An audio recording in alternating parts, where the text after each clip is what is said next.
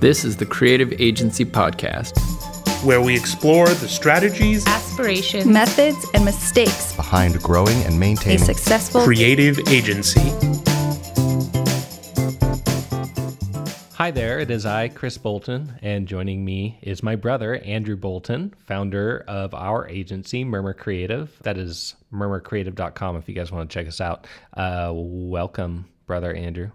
Thank you.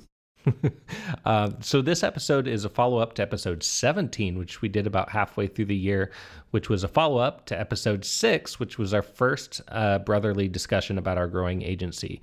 So we're going to talk about a bunch of things, whether we met our $1 million goal for 2016, how our goal of only hiring one new employee worked out. We're going to touch on website scope, raising prices, finding clients, making mistakes, and a whole lot more.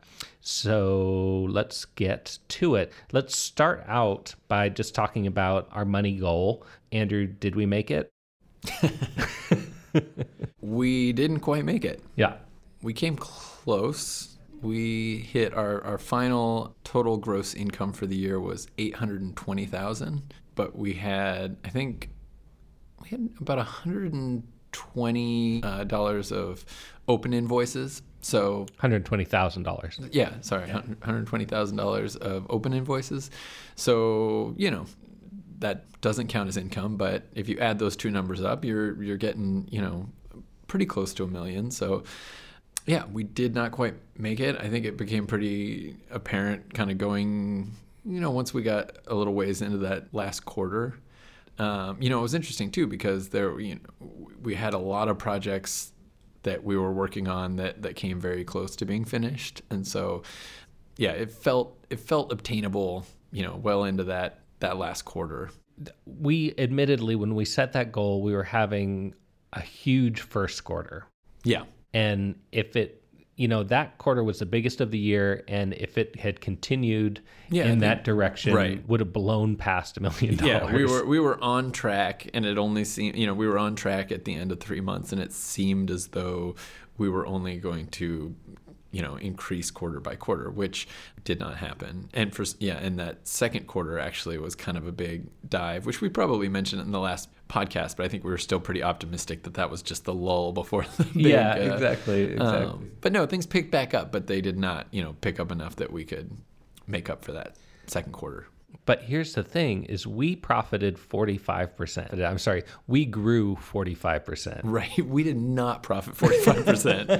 Had we profited 45%, we'd be on vacation right now. Yeah.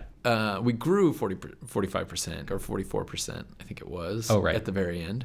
But I think that what we realized at the end of the year when we looked back at everything and the goal that we had set, and like we said, we set it after sort of during a really huge quarter at the beginning of the year. You know, when we looked at what the numbers would have been, hitting $1 million would have been, you know, 75% growth. Which that's crazy big growth for a business. It was like, oh, why did we think that was going to be achievable? And, you know, again, it almost was. So it's, you know, I don't think it was completely ridiculous, but looking back and realizing, wow, we didn't hit 75% growth, but the business grew 45% growth was very encouraging. And, you know, especially in a year where we were trying to put sort of a freeze on hiring, still doing 45% growth was really huge and a testament to sort of our team really maturing and growing. And yeah, and I think that, you know, predicting 45 or 75% growth for an agency when it's young is not always crazy, because I mean, for us, we're looking at projects that are sometimes, you know, 50K or even up to 100K. One of our largest projects or more, like if we just get one more of those projects during a year, it suddenly you get a deposit, you know, in December for $100,000, and it changes everything. So yeah, there's a lot of room for you know, one of the issues with sort of us setting that $1 million goal was that we got our employees really excited about hitting it, and we used it as sort of a carrot and stick. And when we didn't hit it, it was disappointing for not just us, but for our employees. And that we learned some lessons from that, I think, in how we sort of, how we talk about those sorts of projections. Right. Trying to, what's the word I'm looking for? Motivate. Yeah. Motivate clients, motivate our employees. Yeah, it was definitely, that was at the end of the year, we were pushing. It wasn't out of greed. It was out of, we wanted everyone to do well, and we wanted to give raises, and sort of told the employees that if we hit that $1 million mark, that we would be able to do raises. When we didn't, we weren't able to do raises. We had also promised health insurance. The health insurance we were able to do, which was awesome, and we, put everybody on a healthcare plan with dental and all that. A really good healthcare plan that's very expensive. Yeah. And so, again, 45% growth, we were able to do that. But when you kind of overpromise, then, it gets emotional. And I think also, we were in the midst of a very difficult, very large website launch right at the end of the year, along with all of this. And so I think emotions were running high, and things were a little dicey there for a minute. So yeah, it was, a bit of a learning experience for us. Yeah. I think that we're not going to necessarily put a number on this year.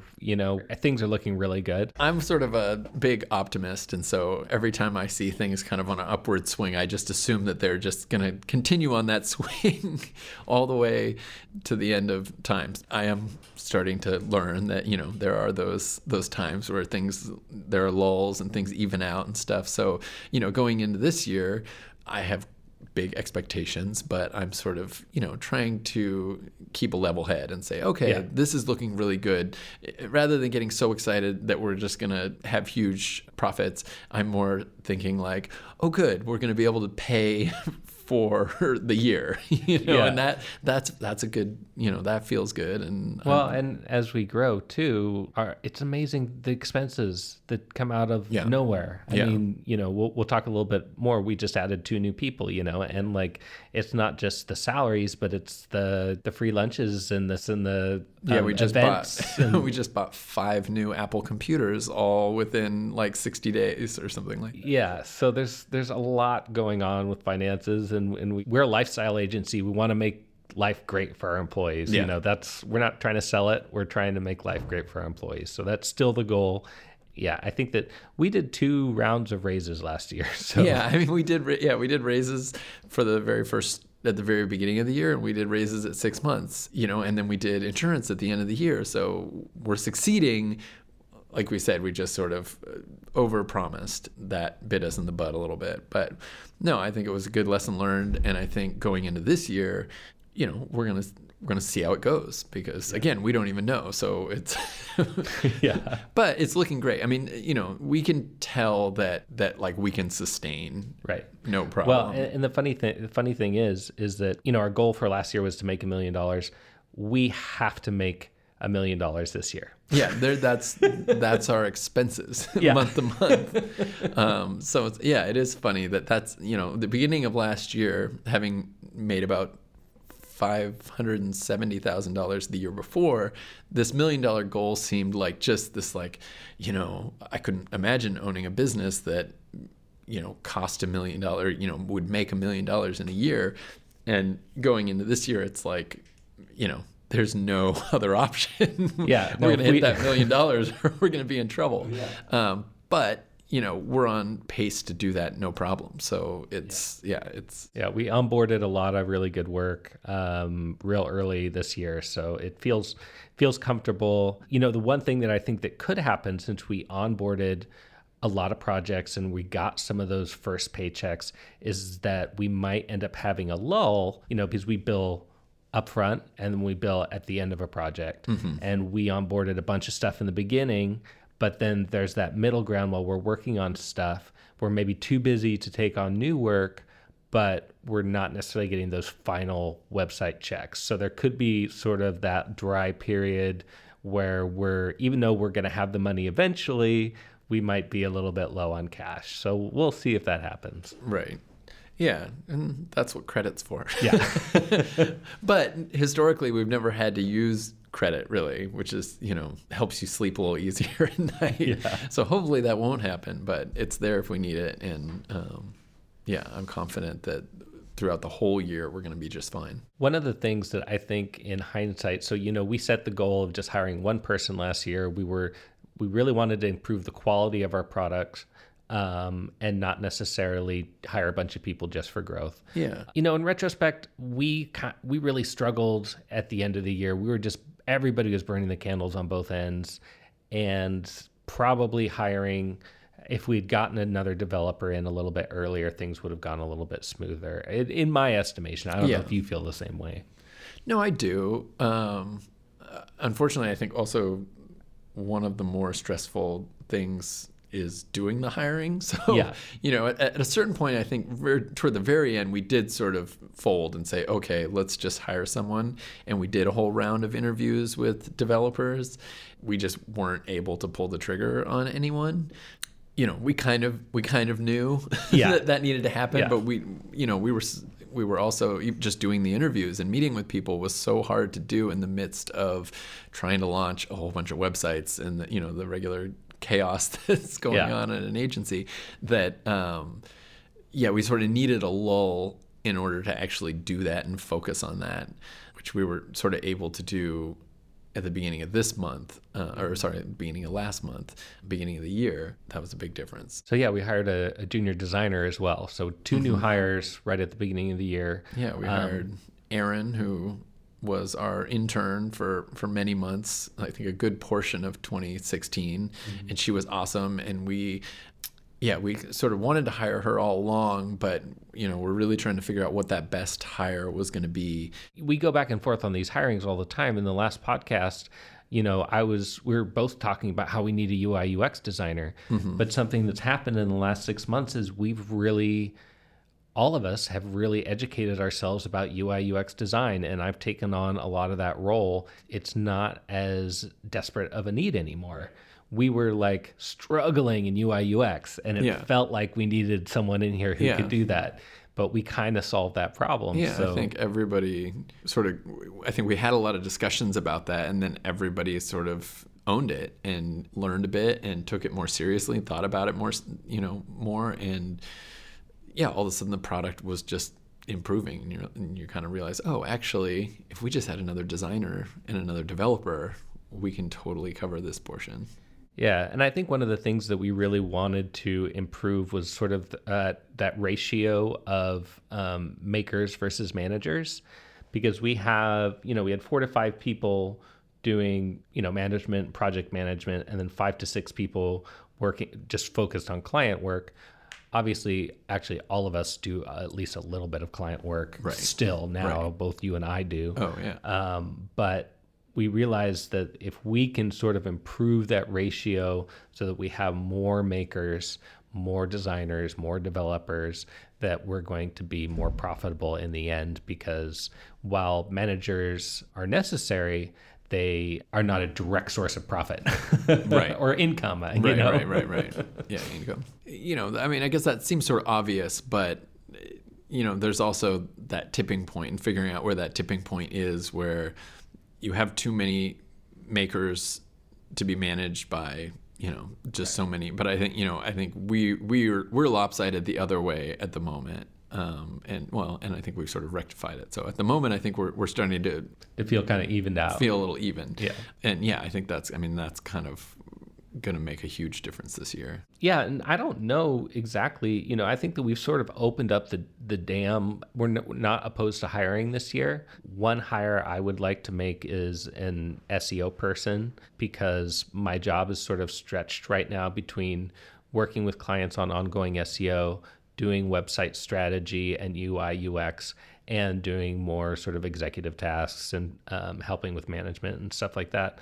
So, at least for the moment, because SEO can be very profitable for us, it seems like it might be good to bring on an SEO person, but we don't currently at this very moment, I think, quite have the incoming revenue for that. But but looking at projects that we have on the books, we may very well have enough income soon to hire someone. Yeah, certainly at some point this year, when we launch the next 5 websites, they all have ongoing SEO plans that could pay someone's salary right there. So, yeah, I can definitely see that being in the near future, if not the next hire. And we had talked last time, we really thought we needed an admin person. And we kind of, at least for now, that's kind of off the table. We've sort of just been dividing admin tasks among everybody here. I don't know if, you know, that could come up again this year, potentially. Yeah, definitely. I think that's the thing is, you know, everyone feels stretched a little thin. And so when you start piling on, like, you know, odds and end jobs, they're sort of like, how can we put this on our project manager who's just buried, or, you know, how do we put this on, you know, a content person who has websites to populate? And, you know, it's hard, but I think now we have a little bit more of an even distribution of those little tasks. And now, there are some showdowns, like who's going to answer the phone for a while. Yeah. You know, it's definitely, it can get a little contentious, but, you know, I think that's the nature of a small agency, is that everybody wears lots of hats, and everybody, you know, no one's role begins and ends with their title. You know, everybody's got to do other stuff. And I don't know, to me, that's sort of some of the fun of working for a small agency, is you're not doing the same thing every day, you know? Yeah. I mean, as the owner, I never do the same thing. Sometimes feels like ever. Yeah. But I think that's cool. I think it breaks up your week when you have a lot of different kinds of tasks. And right. I think it's just, you know, again, it's the nature of a small agency. So we don't have much of a choice as we grow. I think people like, you know, like an admin person or something like that will eventually become a necessity, and that'll be great. But we're just, you know, we're a few steps away from that still. Yeah, I mean, it causes stress sometimes when people are like, oh, that's not my job, or that's your job, or isn't that, you know, like, we don't have formal job descriptions for people. So, you know, we have titles. Yeah. But like, we haven't decided exactly what everybody's responsibility is, and sometimes that can cause some issues. And we're working on defining those roles. It's interesting. I think what's cool about a small agency is that sometimes people get hired to do one thing, and then you just find that they're incredibly talented at this other thing. Yeah. And then they sort of move into, you know, you kind of want to utilize people for their talents and their skills. And we have a couple employees like that whose, you know, job titles have even changed since they've been here, because, you know, we hired them for one thing, and then, you know, we sort of were like, man, they're doing a fine job at that, but look at, you know, they have a great capacity for working with clients directly, or, you know, whatever it is. You know, I guess it's like, you could do like a sports team metaphor or something. Like, you know, you realize that somebody's a better point guard than a power forward. Yeah. And you know, utilizing that person for their strengths, you're going to be stronger because of it. We've learned a lot about that. I mean, and people are learning about themselves and what they like doing, and that's really cool. I mean, that's, again, I think that the lifestyle agency angle is, we want people to find their dream jobs and figure out what they like doing best. And if we can accommodate that, we will, you know? And because not only we're a young, small agency, our employees are mostly new to their job titles. You know, we have a few people that have a few years of experience, and you know, one or two people who have a lot of years of experience, but you know, there are quite a few people here who this is literally their first job at an agency. So they're learning what they are good at and what they want to be doing and how it all works, you know, along with us. And so, yeah, it's a cool organic kind of setting. One of the things that I've grappled with a lot this year is website scope.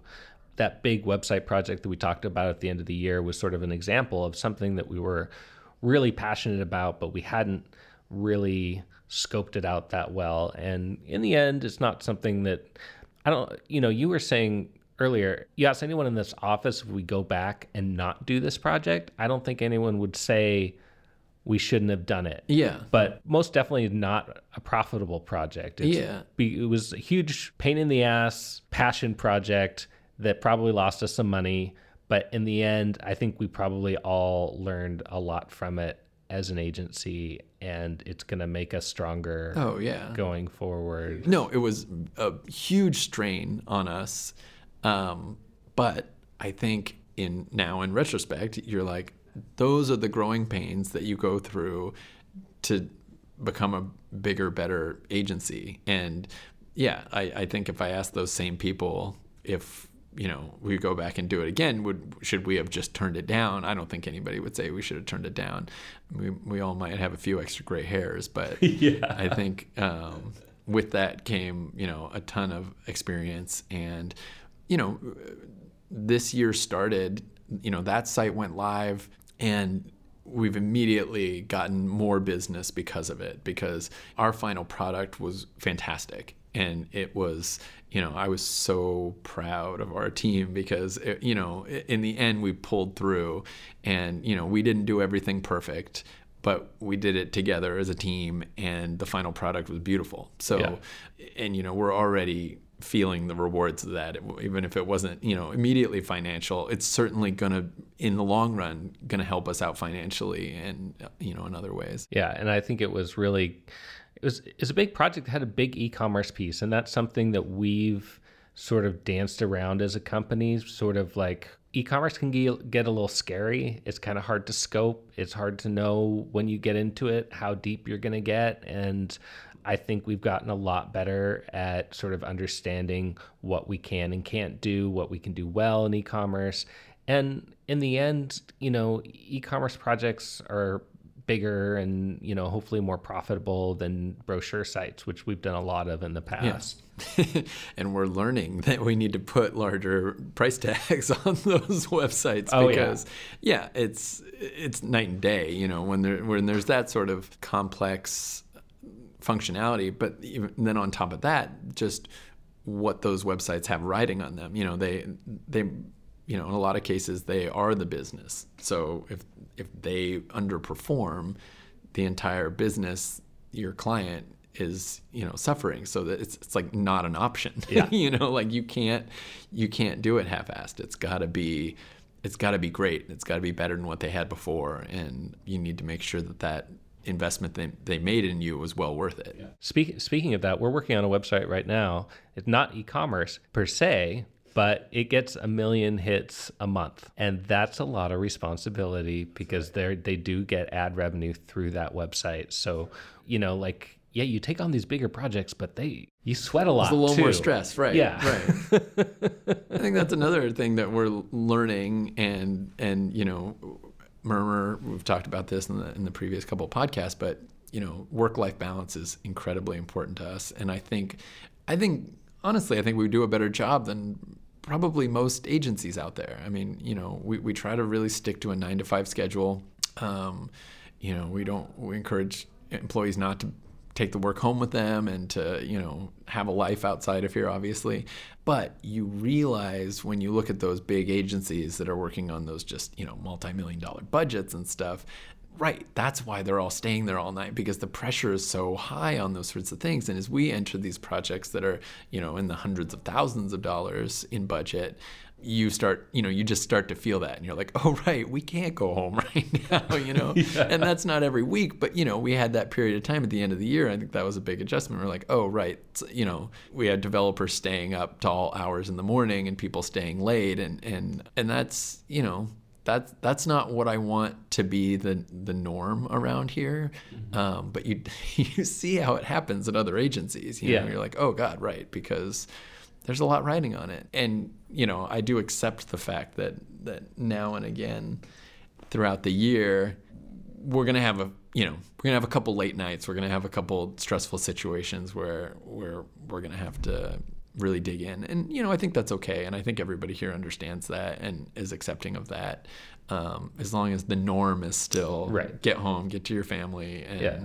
And, you know, some of that too is we can get better at process, you know, better at scoping things out. That's, you know, I think that the more we can reduce the surprises, the less we're going to have to, you know, burn the midnight oil. And that was one of the problems at the end of our big project is, we hadn't quite prepared for it. We had never done anything like that before, and we hadn't anticipated as much as we, you know, a more experienced agency would have. So, yeah. And because of that reason, I think one of the things that was the hardest about that project is we dropped the ball a little bit on client expectations. You know, like I said before, the final product that we delivered was fantastic, and I don't think, no one's complained about it. The client hasn't complained whatsoever. They've actually been giving us praise about that.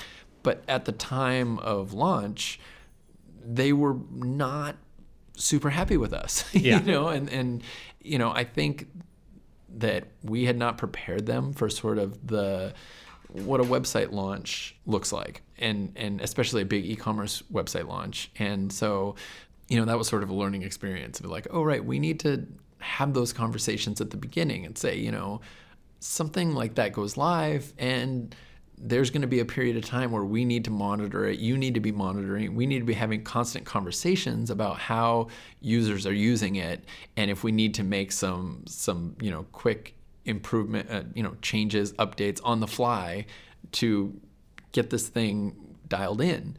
And I think they had the expectation that the switch was going to get flipped and this thing was going to work perfect. Yeah, it was going to hum along and we were going to shake hands and it was going to be finished. And, I think we realized that wasn't the case, but failed to sort of prepare them for that big learning lesson there. Yeah, yeah, definitely.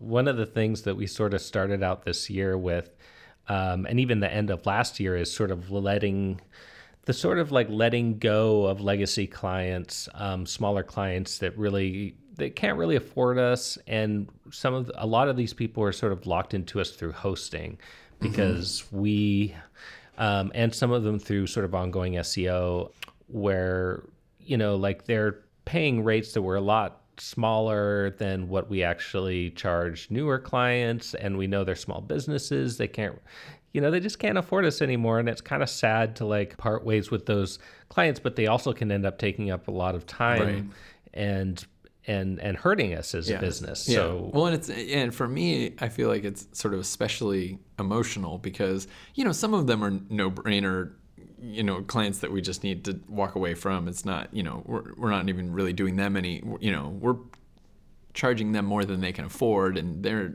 need different things and so on and so forth. But some of those clients are clients that I've been working with since I started out almost, 10 years ago.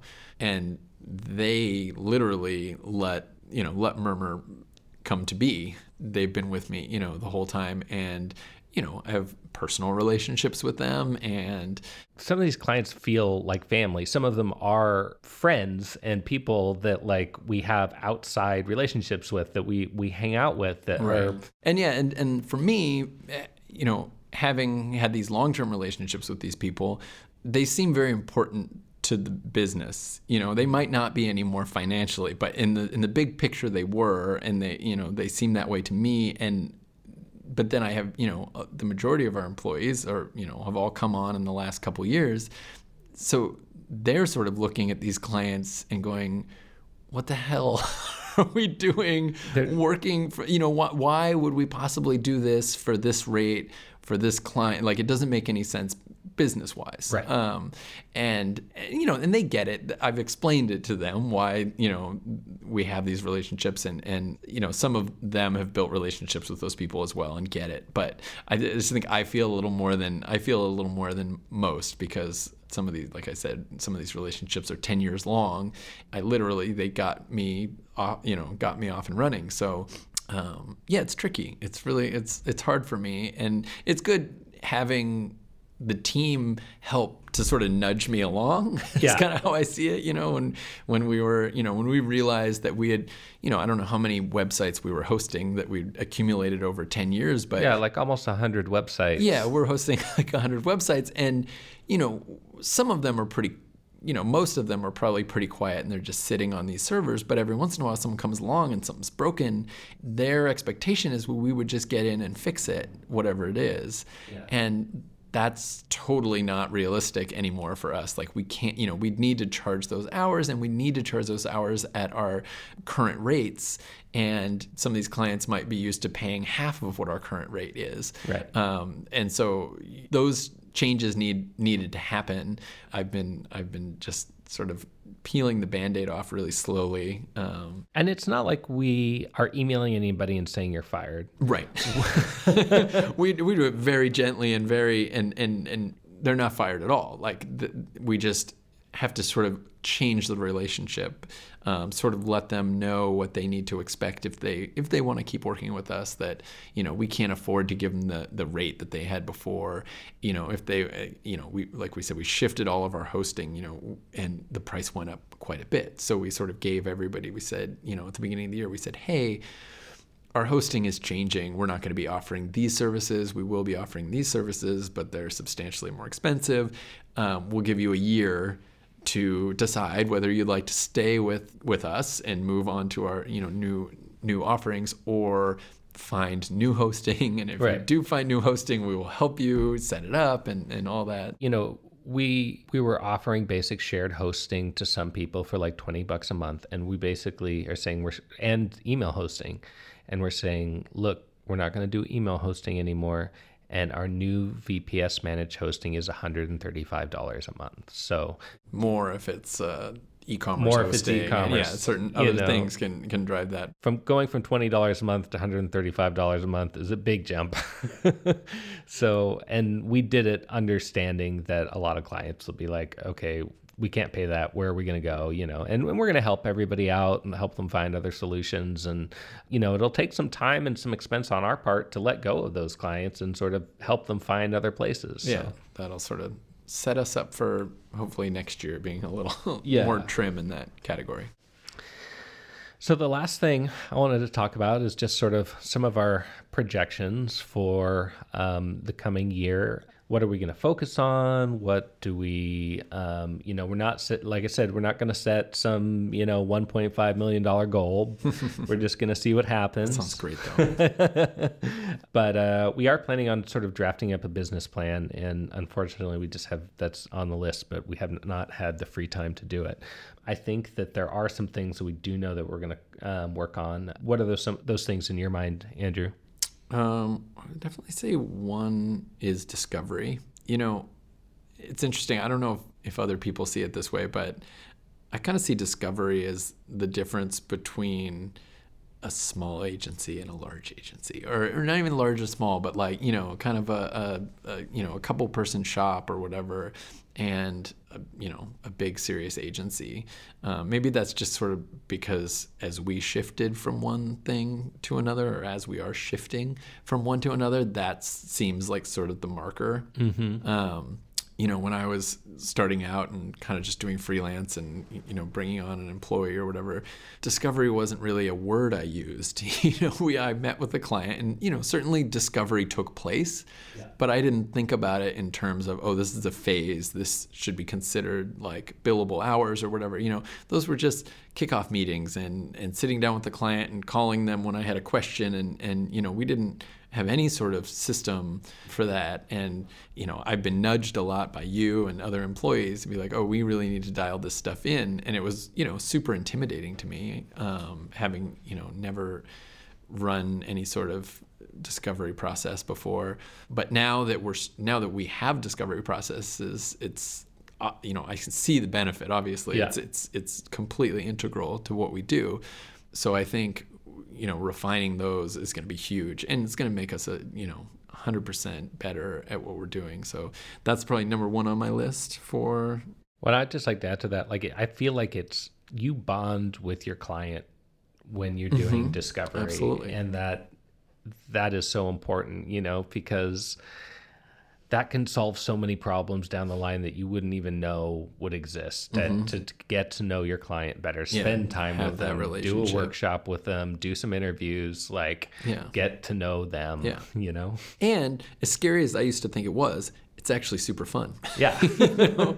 And, you know, I mean, I've always gotten to do certain things, you know, discovery things, but now that we have more systems, it's like we're doing that much more. But no, I mean, getting to go visit a facility of some client. You know, we did, this one just popped into my head, but, you know, we did a B2B company that, you know, did food packing. I don't know, it was like going to their food packing plant and putting on hairnets and big overcoats and safety goggles and walking through and seeing how, you know, all the food was packaged. You know, it's the weirdest thing in the world, but it's super cool and it's super fun. And then you kind of get, you know, you dig deep into that client's world, and all of a sudden, you know, you're sort of this expert on food packing. It's just like, I don't know. I never thought I would think that was all that interesting, but when you're doing it, it's really cool. So I think it's important on a lot of levels.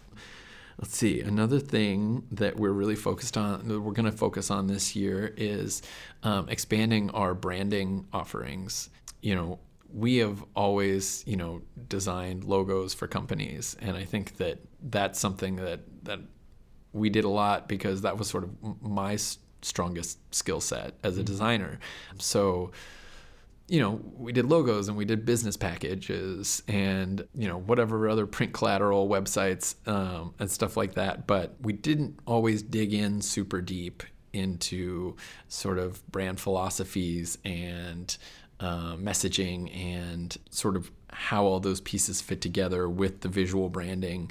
And I think that if we want to expand that part of our business, you know, to have it kind of catch up with the web design portion, which I really do, we need to expand those offerings. And, you know, we have 4 very, very talented graphic designers on staff. You know, one of them focuses mostly on web, but, you know, I want to really build out that branding piece and kind of, you know, I'd love to, ideally we'd be kind of 50-50 websites and branding, and we are headed in that direction. We actually had a big kind of surprised us a little bit last year when we looked at the numbers at the end of the year that the branding portion is actually growing, but I would love to continue growing it this year and put a little more focus on it. We put a ton of focus on the website process last year, and so we're hoping to be able to shift some of that energy over to branding this year. So that's really exciting to me. And then one of the things is that we are kind of busting at the seams in our studio, which happened really quickly because I think we moved into this office 2 years? About 2 years ago, yeah. And we are already sort of at capacity, which is a good, cool problem to have, but yeah, we all of a sudden are like, oh my gosh, we need a bigger studio, which is very exciting, but also a little overwhelming. Yeah, because that's another big expense we gotta add onto and we're 13 people now. Is that it? Mm-hmm. Yeah, there's 13 of us, and generally we have an intern around, so there's 14, and then, you know, clients are coming and going, and we only have one conference room, and it's constantly in use all day long. Yeah, I think I think our office is about 1,200 square feet. You know, it looks a little bit like a call center. There's we have these big desks, and we've got 2 or 3 people at each desk, and they're just lined up, and we've slowly had to get rid of our, you know, sort of common areas and work areas, you know, kind of paper cutting, trimming, gluing up design areas. And so we're at that point. There's nowhere else to go. So we've kind of started the hunt, and we've been looking at places, and it's very exciting. We're going to try to stick out most of the year, I think, in the studio, just because, you know, save a little money and we still fit and everything. And that way we can really take our time finding just the right spot. But, I think we're probably looking at you know, doubling our square footage, so that'll be really exciting. There's a place across the street that looks pretty cool. Yeah, we made an offer, but it seems as though we're sort of might end up in a bidding war on it. So crossing our fingers, but it's a little early to know. So well, cool. I think that's about all we got in our sort of 2016 wrap up. Yeah, things are going really good. I think that, you know, we're just learning a ton. This podcast has taught me a lot. I hope it's taught you guys a lot. Yeah, I'm excited to continue growing and hopefully improving the lifestyles of everybody here. I know that, Andrew, you found yourself doing a lot more HR stuff recently. Yeah, it's amazing how that role is. I mean, you know, again, that's another hire at some point. Maybe after that initial admin person, or maybe that admin person can help out. But yeah, when you add medical insurance and you know, you're trying to organize company trips and all this stuff, it really does add up. And I'm kind of scared to know how many of my hours go toward that stuff these days. Probably have to figure it out pretty soon. Cool. Well, yeah, we'll probably check in and again in another 6 months and let you guys know how it's going. So if you do have any questions for us, write a comment on the blog at creativeagencypodcast.com, and we'll have lots more cool interviews with agency owners and experts this year. So stay tuned. Thanks, everybody. You've been listening to the Creative Agency Podcast with your host, Chris Bolton, who, when he's not podcasting or being a dad, he's the Digital Strategy Director at Murmur Creative in Portland, Oregon. Be sure to visit us online at creativeagencypodcast.com.